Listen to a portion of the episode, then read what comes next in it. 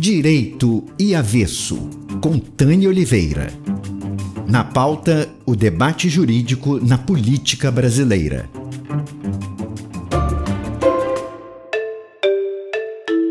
Oi, gente, eu sou a Tânia Oliveira, assessora jurídica no Senado e da Coordenação Executiva Nacional da Associação Brasileira de Juristas pela Democracia, ABJD. Neste sétimo episódio do podcast Direito e Avesso, nós vamos falar sobre corrupção no governo Bolsonaro, o escândalo no Ministério da Educação e Cultura e o esforço do governo federal para evitar a CPI do Senado para investigar. Eu vou conversar com o advogado Marcos Rogério Souza, que é assessor no Senado Federal e coordenou a assessoria da CPI da Covid no ano passado. Vamos lá? Há um ano atrás, era lido no Senado Federal, por ordem do Supremo Tribunal Federal, o requerimento da CPI da Covid, que, entre outras coisas, revelou o escândalo de corrupção no Ministério da Saúde na compra de vacinas. Nas últimas semanas, estamos vivenciando a tentativa do governo Bolsonaro de impedir a criação da CPI para apurar o escândalo dos pastores evangélicos que teriam interferido em repasses de verbas do Ministério da Educação. É preciso lembrar que a Comissão Parlamentar de Inquérito é um dos instrumentos previstos na Constituição Federal para que parlamentares exerçam uma de suas funções, que é fiscalizar a administração pública. Dessa forma, uma CPI tem poderes de investigação próprios das autoridades judiciais. A criação e funcionamento das comissões parlamentares de inquérito estão previstos no artigo 58 da Constituição Federal e tem regulamentação dos regimentos internos das casas legislativas. Para serem criadas as CPIs, deve ser apresentado o requerimento com as assinaturas de um terço dos membros de cada casa. O requerimento determinará o fato a ser apurado, que tem que ser determinado, o número de membros, o prazo de duração da comissão e o limite das despesas a serem realizadas. Marcos, existem elementos suficientes para a instauração de uma comissão parlamentar de inquérito para investigar as denúncias de corrupção no Ministério da Educação e Cultura?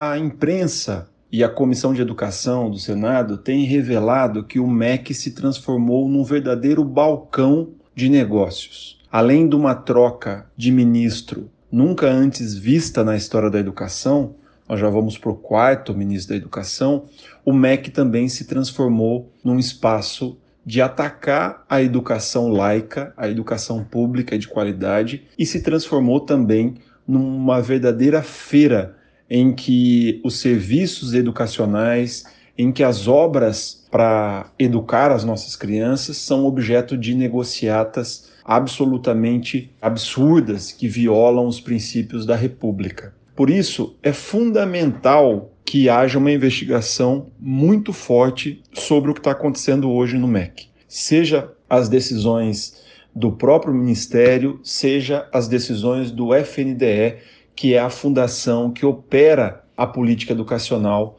do ponto de vista das compras, do ponto de vista das obras. Então, há sim elementos muito concretos para a abertura de uma CPI no Senado da República para investigar o MEC. E é muito importante que essa investigação seja realizada também pelo Senado, em paralelo à polícia e em paralelo ao Ministério Público, porque os senadores dispõem de muitos outros instrumentos, como quebra de sigilo, como convocação de testemunhas, como requisição de documentos, para que todos os fatos sejam esclarecidos. Segundo o noticiado, o governo conseguiu que senadores retirassem seus nomes do requerimento da CPI, que já contava com as 27 assinaturas necessárias. A CPI da Covid foi fundamental para que o governo mudasse sua conduta quanto à condução da pandemia, sobretudo a compra de vacinas e o processo de vacinação do país. Marcos Rogério, qual será o prejuízo para o país se o Congresso não investigar as denúncias de corrupção no Ministério da Educação e Cultura? O prejuízo é muito grande, até porque o MEC executa um orçamento superior a 100 bilhões de reais que deveria ser integralmente gasto com a educação das nossas crianças. Uma CPI significa trazer transparência para esses gastos, que na verdade nem são gastos, né? Quando a gente fala em educação, nós estamos falando de investimentos em educação. Uma CPI traria transparência, traria oportunidade de informar a sociedade sobre esses investimentos, para saber onde de fato está sendo aplicado o dinheiro. Ademais, como eu já disse, uma CPI tem diversos instrumentos de investigação que muitas vezes a Polícia Federal e o Ministério Público Federal têm dificuldade de acionar, como as quebras de sigilo, como as convocações de pessoas e requisição de documentos, inclusive documentos sigilosos. Então, é muito importante que a CPI seja instalada no Senado e investigue os fatos ocorridos no MEC. O relatório final da CPI, assim como aconteceu na CPI do Covid, ele ao final é encaminhado para o Ministério Público Federal, que poderá entrar com as ações de responsabilização dos corruptos e, acima de tudo, garantir que esses malfeitos nunca mais aconteçam. Novamente, eu insisto: a política educacional é estratégica para o Brasil e nós precisamos trazer transparência do gasto para que esse dinheiro seja efetivamente aplicado na educação das nossas crianças, adolescentes e jovens. Estamos vivendo tempos muito desafiadores para as instituições do nosso país.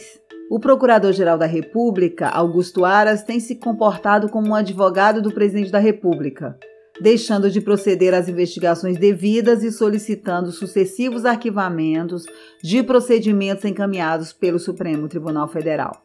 Isso aumenta ainda mais a responsabilidade do Congresso Nacional em dar respostas à sociedade já que investigar as condutas dos ocupantes dos mais altos cargos públicos interessa a todos e a todas, interessa sobretudo à democracia brasileira. Direito e Avesso, com Tânia Oliveira. Na pauta, o debate jurídico na política brasileira.